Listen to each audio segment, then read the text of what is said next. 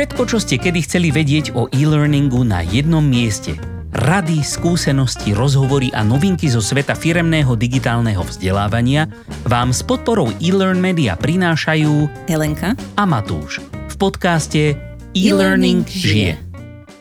Milí naši kamarádi a poslucháči, dnes máme jubilejnú 100. epizódu a chceli by sme sa vám týmto veľmi poďakovať za vašu priazeň. Ste úžasní a my tak ako vždy urobíme všetko, čo je v našich silách, aby sme vám aspoň trošku dopomohli na vašej ceste stať sa skvelými vzdelávačmi.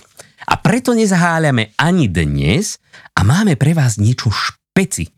Takže tak ako vždy, pripravte si notísky. Ideme na to. Určite aj vy, alebo teda dúfam, že aj vy a aj my sa snažíme kráčať s dobou. A pretože máme kdesi vzadu v hlave vždy také malé FOMO, alebo teda Fear of Missing Out, alebo teda, ako to rýchlo preložiť, nejakú strach, že niečo zmeškáme. A to nás vždycky núti byť vpredu. Hej, a nemusíme nutne vždy byť v tej únikovej skupinke early adoptérov, stačí byť v tom hlavnom pelotóne, ale rozhodne nechceme ostávať vzadu. A to je dobré, veď predsa nie je dobré ostávať pozadu, nie? Avšak, veľmi často pritom zabudáme na jednu veľmi dôležitú vec a to je odúčanie sa starých zlozvykov. Hej? Neustále akoby sa snažíme nabaľovať nejaké nové informácie a tipy a triky a heky a neviem čo všetko, ale väčšinou nám fungujú len akoby v spojení s tým, čo už dávno vieme a robíme. Hej? A ak nám to neladí, tak to proste necháme tak a ideme ďalej, alebo hľadáme ďalej. A málo kedy sa skutočne zamyslíme nad tým, či to, čo vieme, je stále pravda a či to, čo robíme, je stále to najlepšie, čo robiť môžeme. A preto sme sa rozhodli dnes si posvietiť na pár zlozvykov vo firemnom vzdelávaní, ktorých sa mnohí stále nevieme zbaviť. A kto vie, možno práve takéto posvietenie si na ne nám pomôže si to minimálne uvedomiť a možno započať nejakú ozdravnú kúru či cestu za zlepšením. Lebo nie je frajerina sa furt len učiť nové veci. Ako je to frajerina, samozrejme, ale nestačí to. Zároveň je vždy dôležité sa niektoré staré odúčať. A ja sa obávam, že sa nám z týchto zlozvykov podarí urobiť aj celú sériu, pretože ich je všade viac než dosť. Nuž ale dnes si posvietime na dva také možno nenápadné a zdánlivo neškodné. Tak, prvý takýto zlozvíček, alebo teda, kto vie či, hej, je vzdelávanie ako benefit. Tak, Elenka, čo by si mi povedala na to, že naša firma nechce ostať pozadu, hej? Však z výskumov vyplýva samozrejme, že to ľudia chcú, to vzdelávanie, tak im to tam dáme medzi tie benefity. Ja by som povedala, že to neznie ako taký zlozvyk a určite je to fajn, že chceme ľuďom dať niečo, čo, ako hovoríš, z výskumov vyplýva, že chcú. Ale teda podľa prieskumu, ktorý robil World Economic Forum, ktorý sa volal Future of Jobs Report, bolo to tento rok v máji, tak práca sa bude meniť a niektoré pozície zaniknú, iné vzniknú. Napríklad 23 pracovných pozícií vraj bude v najbližších 5 rokoch narušených. Neviem, ako to inak povedať. 23 pozícií? Ako? 23% pozícií. Áno, 23%. Podal som 23 konkrétnych pozícií. To je bolo zaujímavé. Tak percent. To znamená, že skoro štvrtina. Že bude sa tam čosi meniť a bude sa to musieť prispôsobovať. A takisto 60% pracovníkov si v najbližších 5 rokoch bude vyžadovať pretrénovanie.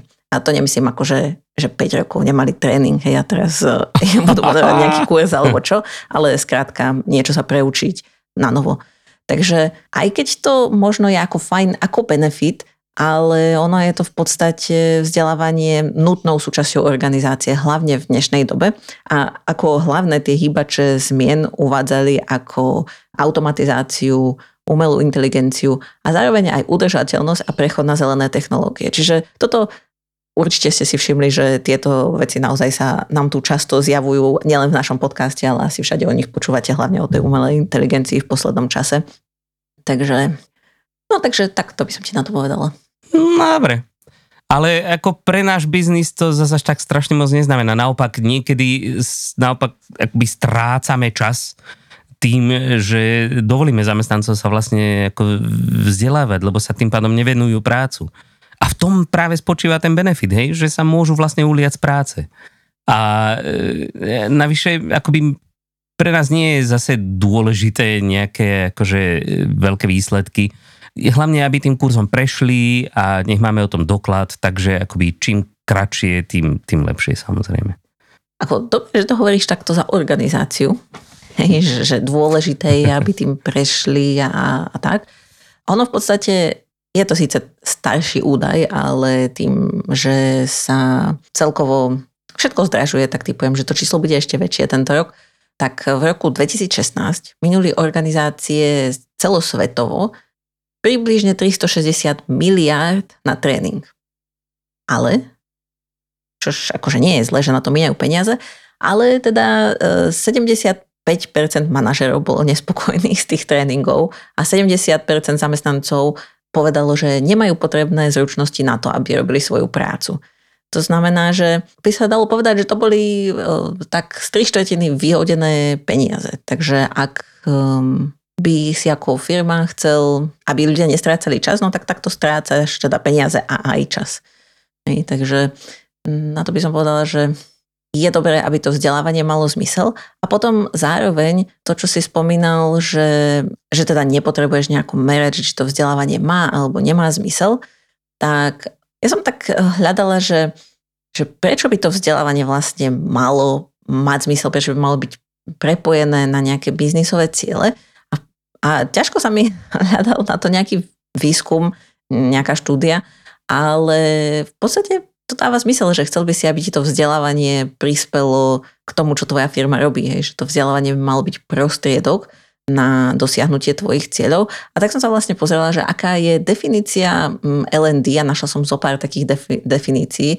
A boli napríklad, sa tam hovorilo, že kľúčovým účelom L&D je pomôcť organizácii dosiahnuť jej ciele rozvíjaním schopností zamestnancov v organizácii. Čiže v podstate je to v definícii oddelenia rozvoja a vzdelávania. A teda podobné boli takéto definície, že L&D je zodpovedné za posilnenie rastu zamestnancov, rozvoj ich vedomostí, zručností a schopností s cieľom dosiahnuť lepší obchodný výkon. Čiže je to priamo v podstate v našej definícii, čiže by sme sa o to mali snažiť a samozrejme to aj takým akože sedliackým rozumom dáva zmysel, že nechceš vyhadzovať peniaze na zbytočnosti, chceš, aby to, čo robíš, prispievalo k rastu tvojej firmy alebo k spokojnosti zamestnancov. No dobre, ale naši zamestnanci robia stále to isté a tako, na čo by sa mali nejak ďalej vzdelávať, proste stačí na začiatku zaučiť a hotovo. Tak prečo by sa mali vzdelávať? No, tak minimálne to, čo som už spomínala, že v nasledujúcich 5 rokoch asi nebudú robiť to isté, minimálne 1/4 z nich. Takže a aj tak všeobecne, ako svet sa mení. No dobre, tak tú 1/4 pretrénujeme a ostatných necháme tak. No, veď treba trénovať len tých, ktorých treba trénovať. Ako netreba vyhadzovať peniaze tam, kde ich vyhadzovať netreba. Ako to, že sa zmení tá 1/4 pracovných pozícií, to je veľká zmena. Ale to neznamená, že okrem teda toho, že by sa malo zmeniť ako 23 pracovných pozícií, tak by sa malo zmeniť aj 44% zručností, ktoré sú ako keby tak nejak zadefinované, že čo ľudia potrebujú v práci. Takže nie je to len o tom, že celá tá pracovná pozícia sa zmení, ale je to aj o tom, že aj menšie veci sa menia a skrátka sa treba prispôsobovať tejto dobe. Čiže ten tréning, a ono to tak vyzerá, že až keď sa niečo zmení, tak treba ľudí trénovať, ale v podstate ten tréning, kontinuálne vzdelávanie sa je aj potrebné, vzhľadom na to, v akej dobe žijeme a aj, no skrátka, je to potrebné na túto dobu. No, ale čo ak vieme využiť peniaze aj lepšie na to, aby sme, povedzme, posunuli našu firmu dopredu, akože keď z toho vzdelávania nemáme žiadne ako priame hneď hmatateľné výsledky, tak na čo sa tým nejak viac zapodívať? Budeme investovať do marketingu.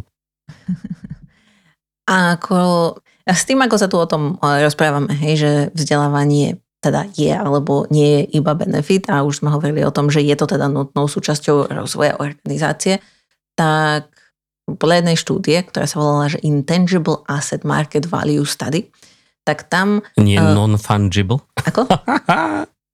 nie, počujem také slova. Tieto sú intangible. Hej. A tá zistila, že značné percento toho, aký má trhový podiel spoločnosť, tak je založených na práve takých tých intangible, nehmatateľných, neviem, ako sa to povie, zdrojoch. No, a to sú teda aj zruční zamestnanci, aj dobrí lídri a samozrejme aj vedomosti tej organizácie. To znamená, že tým, že sa posúvame aj v tej dobe, že je tu aj tá automatizácia, aj tie technológie, tak to, čo ešte môže posúvať tú organizáciu dopredu, sú práve ľudia a to, čo vedia robiť a ako to vedia robiť. To znamená, že treba si asi len zvážiť, nakoľko to vzdelávanie potrebujeme, že nakoľko nám to teda tú pridanú hodnotu prinesie, ale teda podľa všetkého ju prináša. To neznamená, že všetky peniaze treba venovať vzdelávaniu, ale treba si povedať, že áno, tak tento objem peňazí nám prinesie dostatočnú hodnotu, ktorú potrebujeme, na to venujeme tie peniaze a ten zvyšok môžeš venovať kľudne na marketing, ak ti to pomôže. Myslím, že marketingové oddelenie by malo iný názor. Že skôr zvyšok, čo zostane z marketingu. No tak to asi býva väčšinou, ale mohlo by sa to zmeniť. No a dobre, a povedzme, že naši zamestnanci sa budú neustále akoby vzdelávať, aby nejak napredovali, aby sa cítili proste užitoční a využití. A potom nikto ale nebude chcieť robiť nejakú tú základnú, nízkoplatenú prácu. No, povedala by som, že ak chceš udržať ľudí v práci len preto, aby robili prácu, ktorú nikto iný robiť nechce, tak... Mne osobne sa to veľmi nepáči, ale aby sme prešli aj na nejaké dáta, tak ak zamestnanci sa necítia dobre vo firme, respektíve nemajú dostatočné možnosti rozvoja a ešte navyše dobrého rozvoja, lebo samozrejme môžeš mať aj nezmysluplné vzdelávanie, tak vtedy ľudia aj robia viac chýb, aj sa zároveň necítia kompetentní v práci, že majú pocit, že to nerobia dobre, nedarí sa im tam. No a potom vlastne z toho sú frustrovaní aj manažeri, aj zamestnanci a tým pádom títo zamestnanci často odchádzajú. To znamená, že ty aj keď ich netrénuješ a oni nemajú pocit, že vedia, čo robia, tak odídu. To znamená, že neodídu len keď pôjdu na lepšie, ale odídu aj keď budú robiť prácu, kde sa nevedia rozvíjať a kde majú pocit teda, že ju nevedia robiť. A zároveň teda, keď to nevedia zamestnanci robiť poriadne, tak to vidia aj klienti, tým pádom až z toho rovnako problém. A samozrejme, to, čo sa môže stať, mnoho tréningov, ktoré existujú, sú aj tie povinné tréningy, ako sú BOZP a compliance tréningy, z ktorých, ak teda zamestnanci to robiť nebudú vedieť správne, tak potom z toho vyplývajú pokuty. A tým, že firmy majú často tieto tréningy ako aj svoju ochranu, že však pretrénovali sme zamestnancov, no tak v takom prípade, keby si netrénoval, tak je to na tebe a ty musíš platiť pokutu. Ale ak aj zamestnancov pretrénuješ a nepretrénuješ ich dobre, tak potom to platia oni a určite nebudú spokojní. Tiež môžu odísť. No s tým odchádzaním je to také zapeklité, lebo ako čo keď budeme do nich investovať ako veľa peňazí a oni potom super, majú veľa know-how a tak odídu proste tam, kde im ponúknú, neviem, lepšie peniaze, alebo proste len budú chcieť zmeniť zamestnanie, lebo konečne už majú know-how. Ja mám teraz dokončí ten vtip, a čo keď ich nepretrenujeme a oni tu zostanú? Presne. A čo je... Prekúkla si ma. Hej. A to v podstate ale o tom som teraz rozprávala, hej, že keď ich netrenuješ, tak potom tie kompetencie nie sú úplne také, aké by mali byť. Tak. No hej, ale možné je aj to, že akoby, ak potrebujeme niekoho, kto má nejaké špecifické know-how, tak si ho jednoducho najmeme zvonku. Toto je tiež v podstate ako keby jeden z výsledkov tej štúdie World Economic Forum a tam tí zamestnávateľia, ktorí odpovedali, tak oni sú si celkom istí tým, že vedia pretrénovať svojich momentálnych zamestnancov, že ako keby plánujú rozvoj v tejto oblasti, ale sú dosť skeptickí k tomu, že v nasledujúcich 5 rokoch bude k dispozícii dostatok nových kvalifikovaných pracovníkov. Akože asi to aj viacerí počúvame momentálne, že nie je dostatok kvalifikovanej pracovnej sily, nových ľudí, ktorí by mohli tieto veci robiť. To znamená, že aj tí experti majú dosť roboty a tá pravdepodobnosť, že nejakého nájdeš, samozrejme existuje, ale jednak si za to zaplatíš a jednak možno budeš musieť čakať. Takže je dobré využiť aj ten potenciál, ktorý máš ty vo firme. Ak sa ti to hodí, samozrejme, keď to potrebuješ jednorazovo, tak si niekoho najmeš, ale ak to potrebuješ dlhodobo, tak sa ti to možno oplatí natrénovať niekoho z tvojich ľudí. Tá hrozná nezamestnanosť. To je problém, no. Zohnať proste kvalifikovaných ľudí, lebo všetci už sú niekde ukvačení. Ako ja mám pocit, že sa to trocha spája aj s tým, že tí noví ľudia nie sú takí dobrí, ale zasa to si úplne až tak nemyslím. No dobre, tak si ma ukecala. No. Dobre, takže som ťa presvedčila, že vzdelávanie nie je iba benefit. Hej, asi by nemalo byť. Tak, to som rada. No dobre. A tým pádom sa môžeme posunúť na druhý zlozvyk. A tým je, že potrebujeme ľudí, ktorých máme vo firme, vodiť za ručičku. Tak. No, a nie ľudí, ktorých máme, tých, ktorých sa snažíme vzdelávať. Veď to sú tí, ktorých máme vo firme, nie? Keď sa bavíme o vzdelávaní. Tak nie všetkých nutne chceme vzdelávať. Vždy. Áno, pri vzdelávaní. No dobre. Pri vzdelávaní. Tak, no, ja by som povedala, Matúš, že to treba, lebo oni sa tie veci aj tak nenaučia. Ale... A čo ty chceš povedať? Že im chýba motivácia, alebo čo im chýba? No neviem, skrátka, dáme im nejaké vzdelávanie a oni to aj tak nevedia nakoniec a proste sa to nevedia naučiť, to, čo im hovoríme. No tak tam treba zistiť predovšetkým, prečo sa to nevedia naučiť. Lebo to nemusí byť nutne chyba toho, že sme ich nedostatočne viedli na ručičku. Možno sme vytvorili nejaký úplne nezmyselný vzdelávaciu intervenciu, nezmyselný kurz, tréning, hocičo, ktoré proste pre nich nemajú zmysel. Tak prečo by sa to mali naučiť? No, tak vieš, to je to. To sú tí nekompetentní zamestnanci. Noví. Tak predovšetkým, ak máš nových nekompetentných zamestnancov, tak by si mala vyhodiť tú časť HR, ktorá sa stará o rekrutment. Pretože nerobia niečo dobre. Vieš? No, ja by som povedala tak, že vieš, stáva sa, že napríklad vyrobíme nejaký kurz a teraz ľudia nám volajú na oddelenie vzdelávania, že nevedia, ako tam majú pokračovať, nevedia, čo majú robiť, že sa tam zasekli a tak, a pritom sú to obyčajné veci, hej, že mali by tam kliknúť, mali by vyklikať zoznam, čo sú tam taká záložková interakcia, a potom sa môžu posunúť ďalej. A oni nám povedia, že nevieme, ako ďalej. Tak to je ovšem druhá vec, samozrejme. A tam ale stále nemusíme používať žiadne také veci, ako že im vysvetliť proste slovo od slova, že tu klikni, aby si sa posunul ďalej. Tam prichádza na radu dobrý dizajn. Hej? A dobrý dizajn nie je len niečo, čo je pekné, ale je niečo hlavne, čo je funkčné.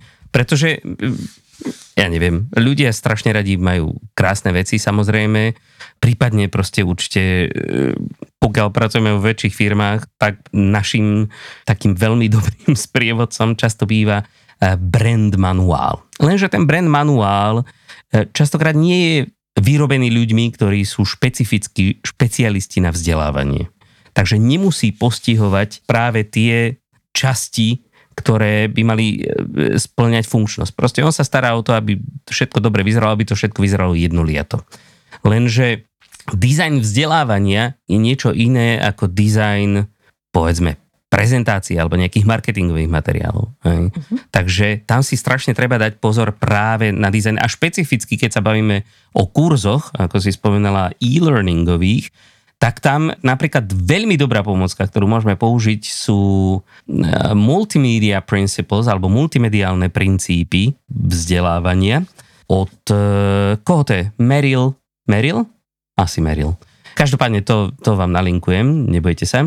A je to konkrétne 12 princípov, hej, nepôjdeme tu nejak do detailu cez nich, ale sú to veci ako zrozumiteľnosť, upriamenie pozornosti na tie správne veci, odstránenie nejakých redundancií, hej, alebo zdvojeností, priestorová a časová súvislosť, možnosť pre tých vzdelávaných kontrolovať svoj postup kurzom, nejaký predtréning, modalita, hej, rôzne módy prenosu informácií, audio, video, text a tak ďalej. Je tam toho spústa, čo sa môžeš naučiť práve z týchto princípov, a pokiaľ sa skutočne nad tým zamyslíš a použiješ nejakú takúto pomôcku, tak dokážeš vyrobiť kurz, ktorý bez toho, aby si niekomu povedala: teraz klikni na toto políčko, aby si sa posunul ďalej, tak tomu človeku to bude jasné, pretože ho to bude k tomu úplne vyzývať. Hej.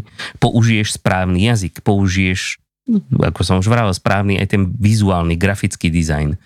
A keď sa s tým trošku pohráš, tak nie je žiadny problém. Proste to neznamená, že toho človeka treba vodiť za ručičku.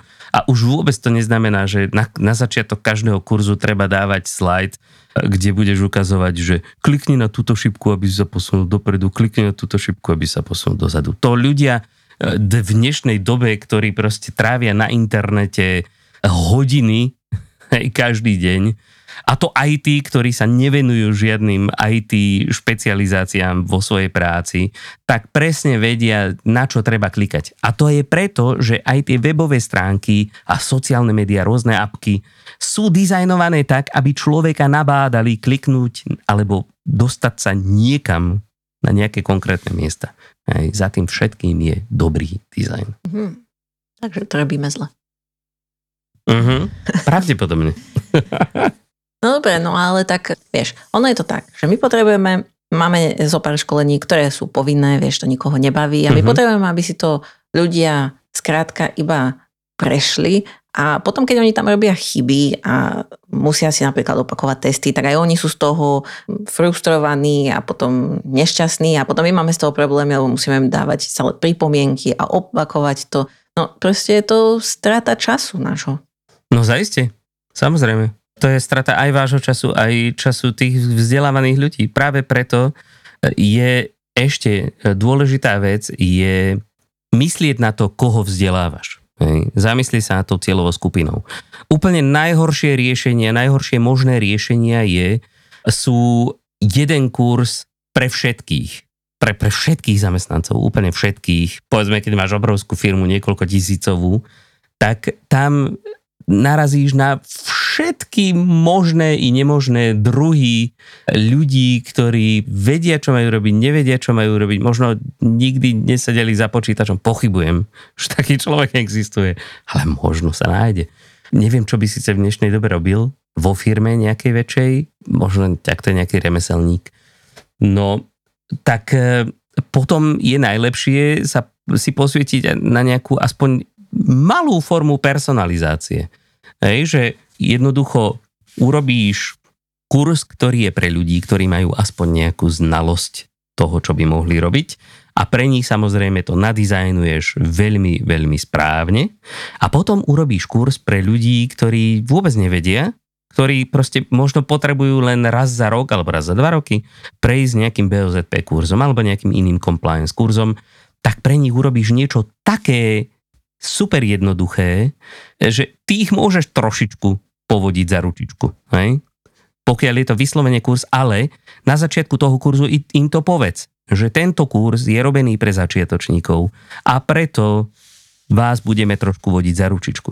Pretože keď k dospelým ľuďom, ktorí majú nejaké super IT zručnosti, povedzme, a ty im budeš hovoriť, že klikni sem, tak si budú ťukať na čelo, že ty kokos, čo s tým nemyslíš, akože kamán. Takže treba rešpektovať práve tú dospelosť tých dospelých ľudí. Toto je pre ľudí strašne dôležité, aby videli, že ty vieš, s kým sa rozprávaš. Ty ako tvorca toho vzdelávacieho obsahu. Hej, tomu to rozumiem, ale napríklad mali sme taký kurz pre manažérov a proste vieš, oni sú takí, že majú kopu roboty A potom, keď majú ten, že napríklad nevedia vyriešiť niektoré úlohy, ktoré im tam dáme, tak sa potom sťažujú, že im to dlho trvá a potom, tak my im tam dáme, vieš, ľahšie otázky, aby to skrátka prešli, že aby zbytočne nestrácali čas tým, lebo vieš, oni sú takí zanepráznení. Takto, pokiaľ človek nemusí ani trošičku napnúť mozog, tak sa pravdepodobne moc toho nenaučí. Hej? Lebo môžeš sa buď naučiť tým, že niečo pochopíš, a to tak, že to aplikuješ, hej, že proste prejdeš nejaké cvičenie praktické, alebo sa môžeš naučiť tak, že proste si budeš do nekonečna niečo opakovať a naučíš sa to len preto, že už si to miliónkrát počula. Hej. A potom sú tam rôzne ďalšie metódy, ktoré môžeš použiť. Hej. Môžeš sa zamyslieť, tam nejde potom o ten vizuálny dizajn, ale o ten inštrukčný dizajn. Hej. Vedieť, pre koho robíš čo a kam ho chceš posunúť, a za prvé ten človek by to mal vedieť presne, čo môže očakávať od toho kurzu. Prečo vlastne ho robí. Takže mu tam na začiatok dáme, kurzom, že learning objectives, aby vedel, čo sa naučí. I tak šedá, ale pravdepodobne už na začiatku kurzu ho odradíš od všetkého ďalšieho, čo bude potom. Tak neviem potom, čo chceš vlastne. Budete vedieť. Proste komunikácia dopredu. Akože to L&D by malo komunikovať s tými ľuďmi v podstate na kontinuálnej báze najlepšie, hej? Ako správne je proste pracovať na nejakej, my tomu radi hovoríme, taký buzzword alebo buzz phrase, skôr v tomto prípade vzdelávacia kultúra, hej? Ale v zásade ide o to, že ľudia by mali vedieť, že to vzdelávanie je bežnou súčasťou práce vo vašej firme najlepšie, hej? To znamená, že vedia, že keď idú na nejaký kurz, tak prečo na ňo idú a čo zhruba môžu od neho očakávať. Ty nemusíš písať objectives ako také. Môžeš napísať nejakú jednoduchý popis toho kurzu. Hej? 2-3 vetami a povedať, prečo vlastne tento kurz existuje. To je síce akože ospravedlňovať existenciu kurzu je také trošku smutné, ale pokiaľ to nevedia, pokiaľ im to nadriadený, alebo HR, alebo L&D samotne povedalo predtým, že prečo by mali sa takto vzdelávať, tak to je zvláštne pri najmenšom. Ale dobre, môžeš to tam zhrnúť nejakom takom a hlavne oni by vždycky mali vedieť to, že what's in it for me, hej? Prečo pre mňa je dôležité toto absolvovať. Lebo ak je to kurz, ktorý ľudia veľmi dobre vedia, že jeho jediným dôvodom je, aby si proste biznis odškrtol nejakú položku, že ľudia boli preškolení, tak taký kurz nikdy nebude nikoho zaujímať.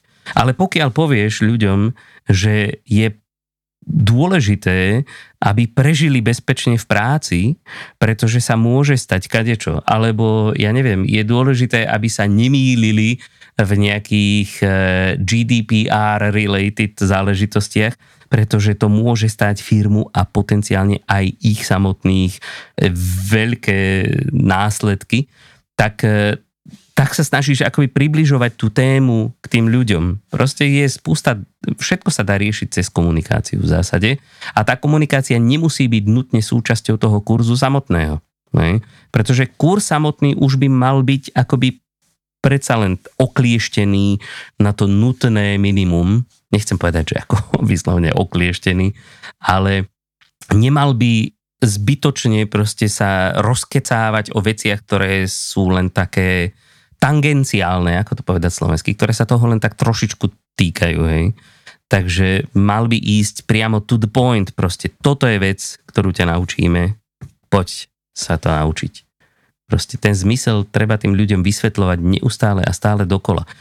Ešte najlepšie sú také kurzy, na začiatku ktorých máš asi 10 learning objectives, tak akože pri 3. si ma stratila a do konca kurzu ma nenájdeš, ani keby to bol najlepší kurz na svete.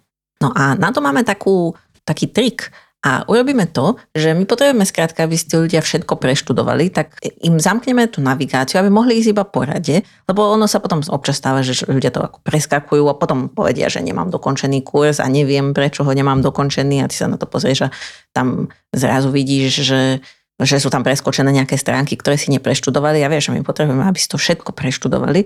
Tak to je taký dobrý trik na to, aby došli až do konca toho kurzu a niekde v strede oni sa tam možno zapoja a nájdu si tam niečo, čo sa naučia, lebo to budú vidieť.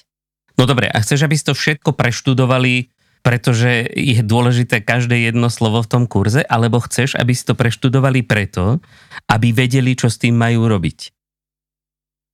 A ak chceš, aby vedeli, čo s tým majú robiť, aby tú tému pochopili a vedeli aplikovať to naučené, tak to jednoducho vyskúšaš v nejakom cvičení. Hej? Ideálne čo najbližšom tej ich realite, v ktorej to budú aplikovať. A potom nemusia tí, ktorí... Pretože znovu, v tej tvojej cieľovej skupine pravdepodobne budú ľudia, ktorí o tej téme vedia trošku viac, a ktorí o nej vedia trošku menej. Prečo by sa tí, ktorí o nej vedia viac, mali učiť všetky tie základy, ktoré, povedzme, chýbajú len tým, ktorí o tej téme nevedia? To je aj v tej knihe, aj keď dáš niekomu knihu, tak proste je v nej obsah.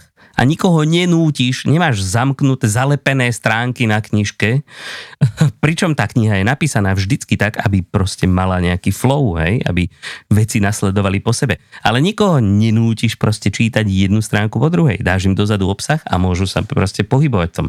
Pretože toto je ďalšia dôležitá vec práve pre tých dospelých, vzdelávajúcich sa ľudí, ktorá vychádza z teórie sebeurčenia, a to je konkrétne autonómia. Človek musí mať pocit, že je sám pánom toho svojho vzdelávania.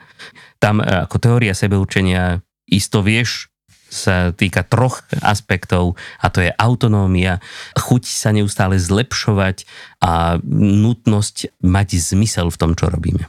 No ale tá autonómia je proste ako strašne dôležitá v tom, že proste pokiaľ človeku povie, že ako, vieš čo, trhni si nohou, pôjdeš tak, ako ja som povedal, a ty proste sa len budeš viesť, tak úplne odpájaš veškerý jeho záujem o to sa vzdelať. Proste jeho jediným cieľom v tom kurze bude preklikať sa nakoniec.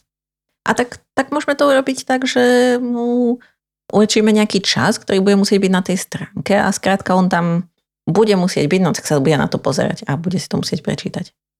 Tak potom mu ale určite zakážte mobil, zakážte mu papier a pero a všetko ostatné, pretože ten čas, ktorý bude musieť stráviť na tej stránke, si bude kresliť, alebo bude proste na nejakých sociálnych sieťach alebo niečo.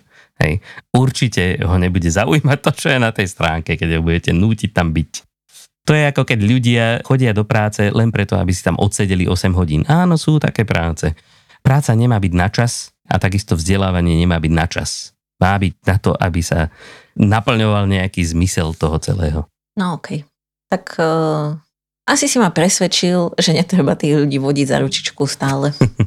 Alebo aj ako väčšinou. Že, samozrejme, existujú situácie, ako som vravel, keď vyslovene nevieš, či tí ľudia vedia, čo majú robiť, ako ak si nie je úplne istá svojim dizajnom, lebo povedzme, ešte nie si taká vymakaná proste dizajnérka vzdelávania, alebo nemáš nástroje, ktoré by všetok tento dizajn urobili krásne za teba, tak ale potom vysvetli tým ľuďom na začiatku. Hej, že niekedy sa stretnú s vecami, kde ich budeš chcieť upriamiť ich pozornosť na to, čo majú robiť, aby vedeli, čo očakávať. Lebo práve to, keď im to nepovieš a potom to s nimi robíš, tak to je také strašne ako demotivujúce alebo degradujúce to tvoje vzdelávanie, že proste ľudia nevedia, prečo sa k ním takto správaš. Hej? Oni si myslia, že si to nezaslúžia, pretože až takí debilní nie sú. Hej?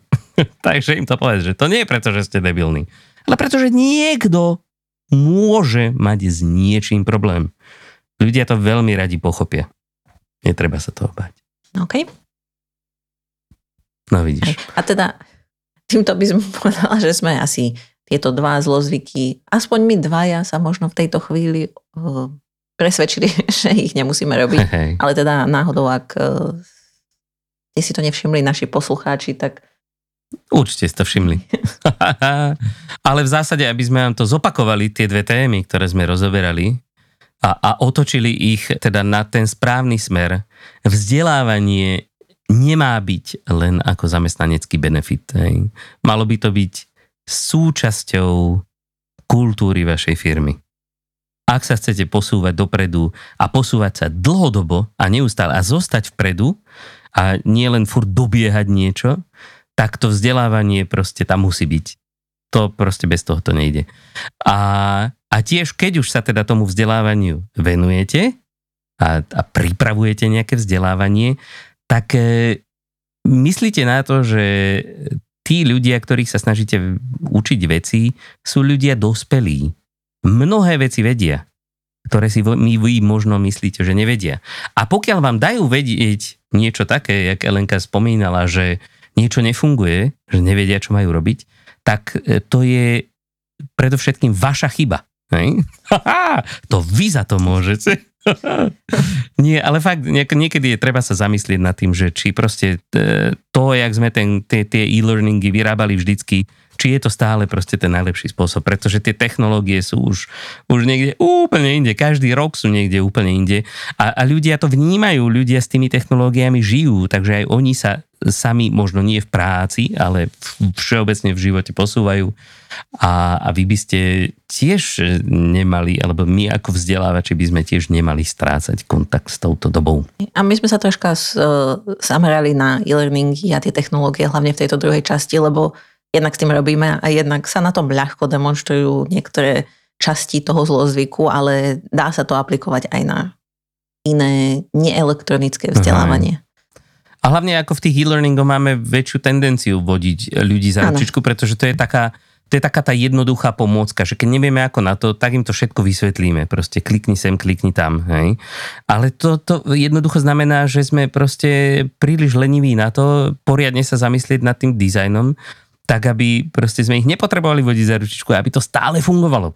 Aby aj ľudia to radšej proste absolvovali a aby to hlavne vo výsledku prinášalo nejaké hmatateľné výsledky. A ten hmatateľný výsledok môže byť aspoň v tom, že ľudia majú dobrý pocit, že vedia, čo majú robiť vo svojej práci. To nemusí byť nutne hneď zdvojnásobenie produkcie.